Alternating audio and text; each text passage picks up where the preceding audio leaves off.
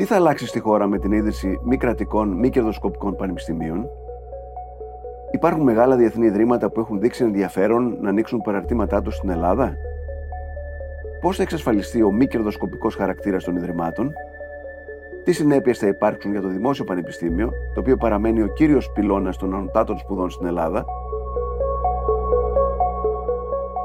Είναι το ράδιο Κάπα, το εβδομαδιαίο podcast καθημερινής. Είμαι ο Νότσος Παπαδόπουλος και συζητώ σήμερα με τον Απόστολο Λακασά, δημοσιογράφο της εφημερίδας που ασχολείται 25 ολόκληρα χρόνια με τα θέματα παιδείας.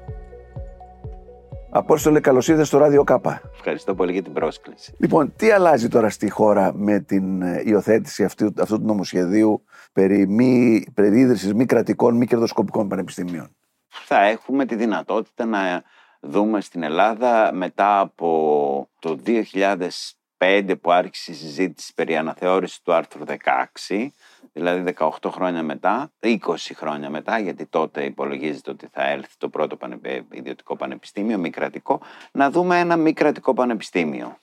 Δηλαδή να δούμε μια άλλη ε, δομή τριτοβάθμιας εκπαίδευσης δίπλα στα δημόσια πανεπιστήμια που αποτελούν το βασικό πυλώνα τριτοβάθμιας εκπαίδευσης εδώ και δεκαετίες. Που αναμένει να παραμείνει ο βασικός πυλώνας. Γιατί τώρα πόσα πανεπιστήμια τέτοια ιδιωτικά, μη κερδοσκοπικά, πιστεύεις ότι θα, θα ενδιαφέρονται να έρθουν στην Ελλάδα; Νομίζω ότι ελπίζω να μην, είμαι, να μην ακουστεί απεσιόδοξο, αλλά νομίζω ότι κάτω από πέντε θα είναι στο τέλος. Ε, λογικό το ακούω. Γιατί οι όροι που είδα, που διάβασα, είναι αρκετά σκληροί. Θέλω να πω, 30 καθηγητές θέλει, ε, δεν είναι τρεις σχολές, Δύο, δύο εκατομμύρια επένδυση να όταν ξεκινάς. Δύο εκατομμύρια το παράβολο και τα, ας πούμε, το, το κόστος της αξιολόγησης. Αλλά εάν δεν έχει εγκαταστάσεις, εγκαταστάσεις στο Ίδρυμα, θα πρέπει να δώσει και άλλα χρήματα για να επενδύσει σε εγκαταστάσεις, σε φοιτητική στέγη. Εξαρτάται βέβαια και σε, ποια, σε ποιο κοινό, σε ποιε χώρες θα απευθυνθεί. Δηλαδή, αν, αν είναι ένα ίδρυμα το οποίο θα βρει δομές εδώ, στο κέντρο, της, ε, της Αθήνας, ε, τότε εντάξει. Ε, αλλά αν, θέλουμε να, αν θέλει να φτιάξει ένα, ένα, κάμπους, ένα κάμπους, θα, πρέπει να, πρέπει, θα πρέπει να δώσει αρκετά χρήματα. Διότι έχουμε δει το αντίστοιχο παράδειγμα που είναι κοντά μας της Κύπρου, που έχουν κάνει τεράστια κάμπουσεις και έχουν επενδύσει πολλά χρήματα. Ακριβώς γι' αυτό και έχουν ε, προσελκύσει φοιτητές όχι μόνο από την Ελλάδα, που οι Ελλαδίτες είναι οι 4 στους 10 βέβαια ξένους φοιτητές, αλλά οι άλλοι έξι στους 10 είναι από διάφορες χώρες που είναι, είναι από την Κίνα, είναι από την Αφρική, είναι από τη Μέση Ανατολή και όντως η, η Κύπρος έχει, τα έχει καταφέρει καλά. Η δραστηριότητα που προκύπτει, συμβαίνει στην Κύπρο από τα μη κρατικά πανεπιστήμια υπολογίζεται ότι αντιστοιχεί στο 6% του ΑΕΠ της χώρας. Τεράστιο ποσοστό. Ε, ναι, πάρα πολύ μεγάλο. Κάποιος οικονομολόγος θα μας μπορούσε να το αξιολογήσει καλύτερα, αλλά νομίζω ότι ναι, είναι πολύ μεγάλο. Δηλαδή, εμείς δίνουμε γύρω στο 3% αν θυμάμαι καλά ναι. του ΑΕΠ μας για την παιδεία, όλη ναι, την παιδεία. Για φανταστείτε το διπλάσιο να, να, να ήταν έσοδα από φοιτητές που έρχονται από το εξωτερικό. Ναι. Τώρα, βέβαια, εμείς διάβαζα κάπου μια συνέντευξη του Πιερακάκη που έλεγε ότι έχουμε 40.000 Έλληνες φοιτητές στο εξωτερικό. Ακριβώς. Ε, ε, έστω και κάποιοι από αυτούς να προτιμήσουν να μείνουν στην Ελλάδα αντί να πάνε στα αντίστοιχα πανεπιστήμια του εξωτερικού, ε, θα είναι κέρδος για τη χώρα. Ναι, βέβαια. Ε, Σαφώς. Βέβαια, αν θέλουμε να είμαστε ακριβείς, ένα μεγάλο κομμάτι αυτών των ε, παιδιών, των νέων, πηγαίνει στο εξωτερικό για τα μεταπτυχιακά. Ναι.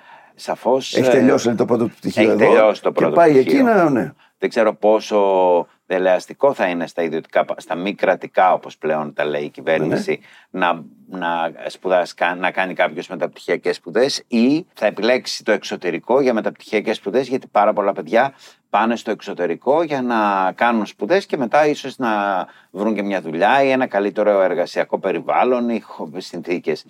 Ωστόσο για να μην είμαστε και έτσι απεσιόδοξοι και γκρινιάριδες, ναι, 40.000 Έλληνες, μεταξύ αυτών πολλοί πάνε στην Κύπρο όπως είπαμε πριν, πηγαίνουν στο εξωτερικό είτε για προπτυχιακά είτε για τα μεταπτυχιακά. Ακόμα και να έλθει ένα μικρό μέρος από αυτούς είναι ένα κέρδος για την Ελλάδα. Και βέβαια φαντάζομαι ότι αν ένα μεγάλο ξένο πανεπιστήμιο, ξέρω εγώ όπως λένε, δεν ξέρω αν πράγματι θα προσελκύσουμε τέτοιους, Yale, Harvard κτλ. έρθει στην Ελλάδα και στήσει μια αρχαιολογική σχολή, πολλοί ξένοι θα θέλουν να έρθουν και να σπουδάσουν αρχαιολογία εδώ που, όπου και να σκάψεις υπάρχουν αρχαία. Ναι, μου δίνεις τη δυνατότητα να, να επισημάνω ότι όντως αυτό θα συμβεί.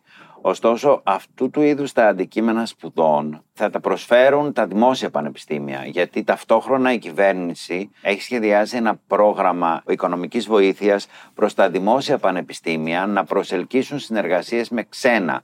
Δηλαδή, το ΕΚΠΑ να έχει μια συνεργασία με το Yale, όπως είπες, ή το MEP μια συνεργασία με το MIT, έτσι ώστε να κάνουν συνεργασίες σε επίπεδο ε, μεταπτυχιακών σπουδών ή και προπτυχιακών σπουδών.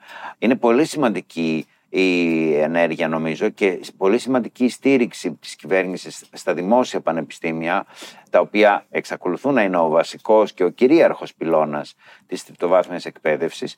Βέβαια, απ' την άλλη ανέφερες αρχαιολογία. Ίσως κάποιος θα ήταν καλό να αναρωτηθεί τι είδους σπουδές θα προσφέρουν τα μη κρατικά πανεπιστήμια. Δηλαδή θα κάνουν αρχαιολογία, θα έχει αρχαιολογία, θα είναι, είναι δελεαστικό. Δεν το ξέρω. Ναι. Απλώς αισθάνομαι εγώ, αν ήμουν ένας ξένο φοιτητή και με ενδιαφέρει η ιστορία, η αρχαιολογία, ότι η Ελλάδα θα ήταν ε, μια χώρα που θα έπρεπε να, την, ε, να πάω και να σπουδάσω εκεί. Η Ιταλία, ναι. φαντάζομαι. Ναι.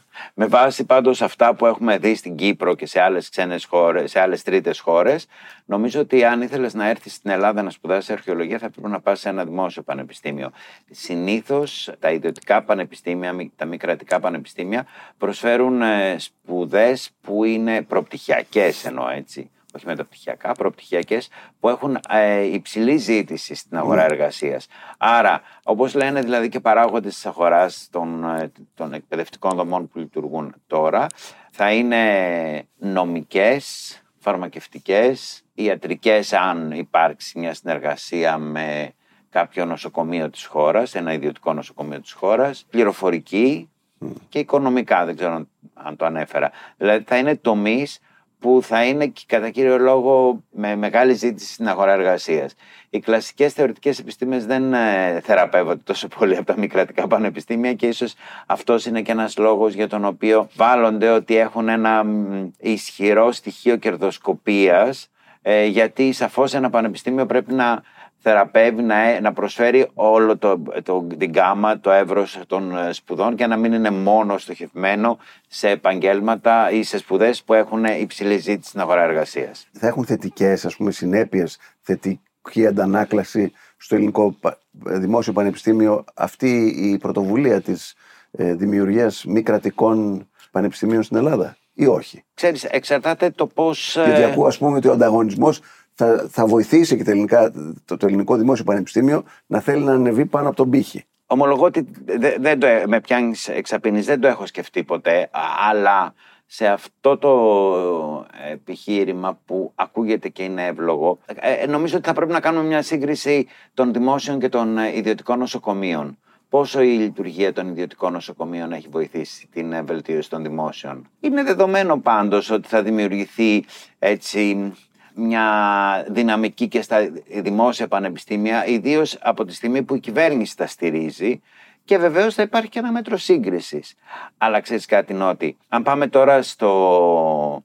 Εμείς είμαστε έχουμε τελειώσει το πανεπιστήμιο αρκετά χρόνια πριν, δεκαετίες. Αν πάμε τώρα σε ένα δημόσιο πανεπιστήμιο, έχουν αλλάξει τα πράγματα. Εκτός από τις υποδομές που είναι αυτές που βλέπουμε και είναι κακές, η πλειοψηφία των παιδιών και να τελειώσει γρήγορα θέλει και επιμελή είναι. Ναι. Και οι καθηγητές έχουν μπει φρέσκοι άνθρωποι με σπουδές στο εξωτερικό, με άλλο αέρα, κοσμοπολίτικη ματιά. Ω εκ τούτου, ε, νομίζω ότι τα ιδιωτικά πανεπιστήμια θα προσφέρουν, θα καταδείξουν περισσότερο τα στρεβλά του δημόσιου πανεπιστημίου για τα οποία δεν ευθύνονται μόνο οι καθηγητές, αλλά ευθύνεται και το κράτος. Και το σύστημα όλο. Και το έτσι, σύστημα. Ναι, σωστό. Ναι. Ε, βέβαια, φαντάζομαι ότι θα βοηθήσει τα δημόσια πανεπιστήμια να, έτσι, να, να, να αποκτήσουν μια μεγαλύτερη εξωστρέφεια. Σαφώς, σαφώς. Έτσι είναι. Ε, Ακριβώς ε, η λειτουργία ενός γείτονα που έχει άλλη οπτική δίνει παραδείγματα. Καλά ή κακά, πάντως γενικώς βοηθάει σε μια αναλλαγή, σε μια μετατόπιση και ε, επειδή βρισκόμαστε το 2024 θα βρισκόμαστε σε λίγες μέρες, φαντάζομαι ότι πλέον πρέπει και τα δημόσια, ελληνικά δημόσια πανεπιστήμια να μετατοπιστούν σε σχέση και με τις εξελίξεις στο διεθνές γίγνεσθε. Και δεν είναι μόνο, γιατί πολλοί λένε ότι δεν είναι μόνο τα μεγάλα πανεπιστήμια στην Ελλάδα τα οποία δίνουν τον τόνο. Είναι βεβαίως το ΕΚΠΑ, το MEP, το Οικονομικό, η πρώην ΑΣΟΕ, το Αριστοτέλειο, αλλά υπάρχουν και πολλά μικρά πανεπιστήμια τα οποία θα πρέπει να κινηθούν και να μπουν σε μια άλλη ρότα, να μετατοπιστούν. Και το λέω αυτό γιατί ήδη οι Πριτάνοι των δημόσιων περιφερειακών πανεπιστημίων θεωρούν ότι η λειτουργία μη κρατικών πανεπιστημίων θα τους πλήξει, γιατί καταλαβαίνεις ότι αν υπάρχει ένα μη κρατικό πανεπιστήμιο στην Αθήνα των 5 εκατομμυρίων ανθρώπων και το παιδί περάσει σε ένα περιφερειακό πανεπιστήμιο και αναγκάζεται να πάει εκτός έδρας, μακριά από το σπίτι του, να πληρώνει στέγη, φαγητό, μετακίνηση και σε ένα περιβάλλον που δεν ξέρουμε ένα πτυχίο πόσο δυνατό είναι, γιατί να μην προτιμήσει την Αθήνα; Ναι. Ξέρουμε πώς θα γίνεται η είσοδος στα πανεπιστήμια, τα μη κρατικά. Δηλαδή, θέλω να πω, θα πληρώνεις, τα δίδακτρα αυτά, τα πιθανά δίδακτρα που πληρώνεις κάποιος να πάει στην Αμερική, ένας ξένος φοιτητής στην Αγγλία σήμερα. Ω προς τα δίδακτρα, αυτά θα οριστούν, φαντάζομαι, από τα ίδια τα ιδρύματα. Δεν έχουμε μια ε, εικόνα. Φαντάζομαι όμως ότι ο, ο νόμος της αγοράς και της ζήτησης θα διαμορφώσει ένα πλαίσιο. Αλλά τον τρόπο εισαγωγής ακόμα η κυβέρνηση δεν τον έχει ξεκαθαρίσει. Αυτό το, στο οποίο συγκλίνει είναι να επιλέγουν τα ίδια τα πανεπιστήμια τον τρόπο με τον οποίο θα επιλέγουν τους φοιτητές τους, αλλά στο τέλος η Εθνική Αρχή Ανώτατης της Εκπαίδευσης, η οποία θα είναι, είπαμε, το κρατικό μάτι πάνω σε αυτά, θα κρίνει εάν αυτός ο τρόπος εξασφαλίζει ένα ακαδημαϊκό μίνιμουμ. Δηλαδή δεν μπορεί ένα πανεπιστήμιο να παίρνει έναν φοιτητή στην ιατρική π.χ. με 10 που έχει τελειώσει ή με πολύ χαμηλά. Ναι. Φαντάζομαι ότι το ίδιο πανεπιστήμιο θα τον θέλει εκείνον, γιατί δεν μπορεί να ανταπεξέλθει στο πρόγραμμα. Ναι, ακριβώς, αλλά ε, ε, ίσως είναι, έχεις δίκιο, ίσως να χρησιμοποιήσει ένα ακραίο, μια ακραία περίπτωση, αλλά τέλος πάντων, επειδή ακριβώς μπορεί να λειτουργήσει και λίγο με την φιλοσοφία της κερδοσκοπίας, θα πρέπει να υπάρχει και ένα κρατικό μάτι ώστε τα παιδιά να έχουν ένα φίλτρο. Ε, Επίση, εγώ αισθάνομαι ότι με, με, αυτή την κίνηση η Ελλάδα μπαίνει στο χάρτη των διεθνών πανεπιστημίων με την έννοια ότι η Ελλάδα σαν χώρο στο να ζεις είναι καταπληκτικός με, με το κλίμα και με, με τις συνθήκες που σου δίνει σήμερα. Ένας λοιπόν καθηγητής ο οποίος δουλεύει σε, κάπου στο εξωτερικό, ξαφνικά θα, θα μπορούσε να επιλέξει και την Ελλάδα να, έρθει, να, να προσφέρει τις υπηρεσίες του σε ένα πανεπιστήμιο ξένο ή, ή ακόμα και στην ελληνικό πανεπιστήμιο. Ε, ναι, βέβαια. βέβαια. Αυτό είναι ένα μεγάλο ατού της ε, λειτουργίας μη κρατικών πανεπιστημίων σε κάθε χώρα και πόσο μάλλον στην Ελλάδα η οποία έχει αυτό το υπέροχο κλίμα και αυτές τις συνθήκες και συνδυάζει και την, ε, και την επιστημοσύνη και την αριστεία, μην, μην αδικούμε δηλαδή τους Έλληνες επιστήμονες, αλλά και τον υπέροχο καιρό. Ε. Κάτι άλλο. Ε, μου έλεγαν διάφοροι φίλοι στο εξωτερικό ότι οι Έλληνες φοιτητές, δηλαδή οι καλοί Έλληνες φοιτητές οι οποίοι πάνε και κάνουν μεταπτυχιακά, ε, σκίζουν. Mm-hmm. Δηλαδή θέλω να πω, το ελληνικό πανεπιστήμιο προσφέρει πραγματικές γνώσεις υψηλού επίπεδου, ιδιαίτερα για αυτόν ο οποίος θέλει να μάθει. Ναι, ναι, ακριβώς έτσι είναι. Ε, αυτό το έχω ακούσει και εγώ για τους φοιτητές του Πολυτεχνείου, ότι είναι εξαιρετικοί. Είναι εξαιρετικοί και πολύ καλύτεροι γιατί έχουν ε, και ευρύ ορίζοντες σε σχέση με την επιστήμη τους. Δεν είναι δηλαδή μηχανιστικά να μαθαίνουν ε, την, το αντικείμενο, χημεία ή χημική μηχανική, οτιδήποτε. Το ελληνικό πανεπιστήμιο έχει πάρα πολύ καλά. Σαφώς έχει και πολλές κοιτίδες αριστείας, νησίδες αριστείας. Απλώς ένα μεγάλο πρόβλημα δεζαβαντάζ του μειονέκτημά του είναι ότι έχει ανοιχθεί και έχει γίνει μαζικό. Ναι. Και όταν λέω μαζικό, δεν λέω ότι δεν, έχει, δεν είναι σωστό να υπάρχει πρόσβαση σε όσο περισσότερους αποφύτους λυκείου στο ελληνικό πανεπιστήμιο. Αντίθετα.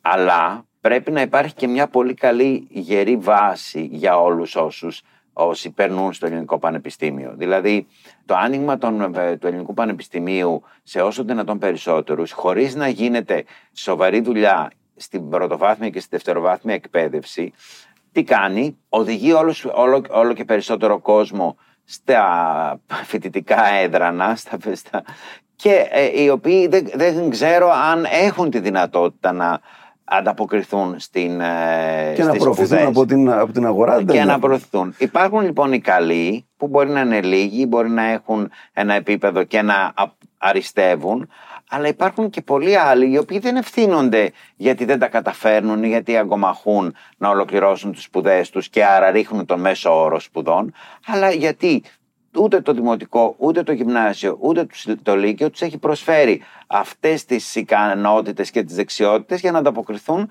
στο πανεπιστημιακό επίπεδο. Και γι' αυτό διαμαρτύρονται και οι πανεπιστημιακοί, ότι τι υλικό είναι αυτό που μας φέρνει. Γιατί όμως συμβαίνει σε αυτό στη χώρα; Θέλω να πω, υπάρχει αντιλαμβάνομαι στη μέση ελληνική οικογένεια αυτή η φιλοδοξία το παιδί τους να μπει στο πανεπιστημιο Έτσι, και βλέπουμε πολλές φορές ανθρώπους οι οποίοι να μην, θέλουν, να, μην, να μην τα παίρνουν τα γράμματα που λένε, να μπαίνουν στο πανεπιστήμιο, να μην βρίσκουν δουλειά και να ξαναγυρίζουν σε, μια, σε ένα ΤΕΙ, ναι. όπως τα λέγαμε παλιά, για να κάνει μια δουλειά που να είναι πιο κοντά στην ε, συνθήκη της αγοράς και να βρει δουλειά σαν ε, μηχανικός αυτοκινήτων ή ηλεκτρολόγος. Οι λόγοι είναι πολλοί και ε, κάποιοι εξ αυτών πολύ πολύ σημαντικοί.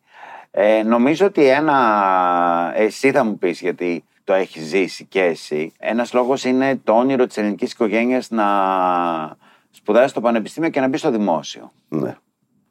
Ε, και επειδή Υπάρχει ακόμα αυτό, ε; Υπάρχει αυτό το, Τώρα πρέπει να μπούμε στο δημόσιο. Γιατί βλέπω τώρα τα τελευταία χρόνια ότι κάποιοι έχουν μπει στο δημόσιο και όταν πια τους έρθει η σειρά τους και τους καλούν να, πάνε ναι. να, να, να, πάρουν τη θέση τους, λένε ευχαριστώ πολύ, έχω βρει κάπου αλλού δουλειά. Το παρατάνε δηλαδή, δεν, δεν πάνε στο δημόσιο. Ε, ναι, εντάξει. Υπάρχει όμως, αυτό το κάνουν υποθέτω εκ των υστέρων. Γιατί όταν ξεκινούν στα 15, στα 16, 17, δεν το σκέφτονται αυτό. Αλλά ε, σαφώς όμως υπάρχει κουλτούρα στην ελληνική κοινωνία ότι η τεχνική και επαγγελματική εκπαίδευση δεν είναι του ίδιου επίπεδου ναι. με, την, ε, με το πανεπιστημιακό χαρτί. Αν θεωρήσει η ελληνική οικογένεια ότι ένα παιδί με τις πανεπιστημιακές σπουδές, το πανεπιστημιακό πτυχίο θα έχει καλύτερες προοπτικές, τότε πραγματικά θα το εξωθήσει, θα το αναγκάσει να πάει στο πανεπιστήμιο. Αν όμως αλλάξει αυτή η νοοτροπία και θεωρήσουμε ότι και οι επαγγελματικές σπουδές οδηγούν σε καλά επαγγέλματα, καλές θέσεις εργασίας με αμοιβές και κοινωνικό στάτους, νομίζω ότι θα αλλάξει κοινωνικό Το κοινωνικό στάτους νομίζω παίζει μεγαλύτερο ρόλο, γιατί σίγουρα τα, τα επαγγέλματα αυτά βγάζουν πολύ περισσότερα χρήματα συνήθως από ότι τα υπόλοιπα επαγγέλματα, οι δικηγόροι και οι μηχανικοί, δεν ξέρω, ε, αυτοκινήτων και βγάζουν αρκετά χρήματα φαντάζομαι. Συμφωνώ απολύτως. Και δημοσιογράφοι, γιατί δεν το λες. και δημοσιογράφοι. Ε, όταν λένε μη κερδοσκοπικού χαρακτήρα πανεπιστήμια, τι εννοούν. Δηλαδή, πώς μπορείς να, να, να, να είσαι βέβαιος ότι το πανεπιστήμιο δεν βγάζει πάρα πολλά χρήματα; Κοίταξε, υιοθετήθηκε το μη κερδοσκοπικό. Σε αυτό δεν μπορώ να απαντήσω γιατί είναι μια ερώτηση που πολύ και, είναι κέρια αλλά προς το πάνω δεν έχει απάντηση. Ναι. Πώς μπορεί να είσαι σίγουρος ότι δεν θα έχει κερδοσκοπικά τάσεις ή στόχευση. Ωστόσο, η κυβέρνηση υιοθέτησε το, τη νομική φόρμα του μη κερδοσκοπικού πρώτον διότι επί χρόνια από το 2005 όταν άρχισε η συζήτηση επί για την συνταγματική αναθεώρηση έλεγε, μιλούσε για αναθεώρηση του άρθρου 16 και, 16 ε, και θεσμοθέτηση των μη κρατικών, μη κερδοσκοπικών πανεπιστημίων, άρα είναι μια πάγια θέση. Δεύτερον, θεωρεί ότι πολιτικά θα περάσει πολύ πιο εύκολα αυτό. Ναι. Τρίτον. Μπορεί και συνταγματικά να, ξεπε... να ξεπερνάει κάποιους κοπέλους με τον τρόπο αυτό. Ακριβώς. Επίσης, μπορεί να υπάρξει και μια πιθανή συνένεση από έναν κομματικό σχηματισμό στη Βουλή. Το βλέμμα στρέφει προς το Πασόκ που είχε άλλωστε συζητήσει και το 2006 και αργότερα την συνταγματική αναθεώρηση του 2016 και γι' αυτό προκρίθηκε ο όρος μη κερδοσκοπικά. Τώρα, εσύ ασχολείσαι με τα θέματα παιδείας καμιά 25 χρόνια. Άρα ξέρεις πάρα πολύ καλά τις, πώς να πούμε, τις πληγές της ελληνικής παιδείας. Διάβαζα τελευταία ότι πάλι στο διαγωνισμό της Πίζα ήμασταν από τους τελευταίους στον κόσμο. Ναι. Τι φταίει; Αυτό κολλάει με τη συζήτηση που κάναμε πριν, που, που μου έλεγες ότι πάνε στο πανεπιστήμιο, αλλά δεν έχουν τις βάσεις στο δημοτικό και στο γυμνάσιο. Ναι, ακριβώς. Ε, νομίζω ότι πάμε από το κακό στο χειρότερο. Ε, βέβαια, για τις τελευταίες επιδόσεις να πούμε ότι. Έπαιξε... Φταίει και ο κορονοϊός, από ό,τι κατάλαβα Ακριβώς. Ναι. Ακριβώς. Έπαιξε και η πανδημία. Πάντως η θέση μας παραμένει σταθερή κάτω από το μέσο όρο του ΟΣΑ. Νομίζω ότι ε, δεν είναι προσανατολισμένο το εκπαιδευτικό σύστημα στη λογική που έχει ο ΩΣΑ, που είναι οι γνώσεις να βιώνονται και να μην ναι. παπαγαλίζονται. Δηλαδή ε, το παιδί να μαθαίνει όχι ένα απόσπασμα απ' έξω από το βιβλίο, αλλά να το βιώνει αυτό και να το ξέρει και να το κάνει, να, να, να αποκτά τη δεξιότητα, ας πούμε, να καταλαβαίνει ένα κείμενο. Μπορεί να το αποστηθίζει καλά, να το αποτυπώνεις στο χαρτί μετά, αλλά να μην το καταλαβαίνει, να μην καταλαβαίνει τι λέει το κείμενο, τι λέει η ουσία του κειμένου ή τι κρύβεται κάτω από το κείμενο. Ή μπορεί να ξέρει ένα νόμο της φυσικής, αλλά αν του πεις, αν βάλουμε το εξήγησέ μου με βάση αυτό το νόμο, αν βάλεις το χέρι σου στην πρίζα, είναι ένα χαρακτηριστικό παράδειγμα του πίζα, αν βάλεις το χέρι σου στην πρίζα, τι θα πάθεις, να μην μπορεί να καταλάβει ότι θα πάθει ηλεκτροπληξία αν είναι βρεγμένο το χέρι του. Ή τα παιδιά μπορεί να ξέρουν για τα μαθηματικά, και σου λέω και ένα είδου ασκήσεων που μπαίνουν στο πίζα. Στα μαθηματικά, ας πούμε, μπαίνουν ασκήσεις ως εξής. Δεν σου λένε πες μου 5 και 5 πόσο κάνει, 5 και 10 δια του 3 ή δια του 4 πόσο κάνει για να βγάλεις ένα αποτέλεσμα. Σου λένε έχετε κανονίσει ένα βράδυ Σαββάτου να φωνάξεις τους φίλους σου, να δείτε ένα αγώνα και θα πάρετε πίτσες και έχετε επιλέξει να πάρετε τρεις πίτσες, αλλά δύο φίλοι αρρώστησαν από κορονοϊό και τι θα γίνει τώρα, πώς θα τα μοιράσετε; Δηλαδή, τους βάζουν μέσα από ένα πρόβλημα, πρόβλημα να, λύσουν ένα θέμα. να λύσουν ένα μαθηματικό θέμα. Σε αυτό το σύστημα, με αυτή τη φιλοσοφία τα παιδιά δεν τα καταφέρνουν. Ενώ αν τους πεις Πες μου, τρεις πίτσες δια του 8 που έγιναν τελικά 6, πώς θα τα μοιράσεις; Και αυτό μπορεί να είναι εξαιρετικά, να πάρουν νίκο, να, να αριστεύσουν. Αλλά σε αυτόν τον τρόπο αντιμετώπισης του μαθηματικού προβλήματος δεν τα καταφέρνουν. Δηλαδή να μεταφέρουν, να, να μεταφέρουν ένα θεωρητικό πρόβλημα σε πρακτικό, το ναι. οποίο είναι πώς θα μεταφέρεις αυτά που μαθαίνεις στην καθημερινή σου ζωή; Ε, πώς, ναι, ακριβώς. Είτε είναι αυτό λογοτεχνία, είτε είναι μαθηματικά, είτε είναι φυσική. Να καταλαβαίνεις αυτό που μαθαίνεις, γιατί το μαθαίνεις και να το χαίρεσαι κιόλας. Γιατί αλλιώς το παπαγαλίζεις και μετά διαφορείς γιατί είναι βαρετό. Δεξιότητες λοιπόν και η μεταφορά στην καθημερινή ζωή, πώς θα, πώς θα μπορούσε αυτό να γίνει καλύτερα. Ναι. Από όσο Λακασάς, ευχαριστώ πάρα πολύ για το χρόνο σου. Και εγώ ευχαριστώ για την πρόσκληση.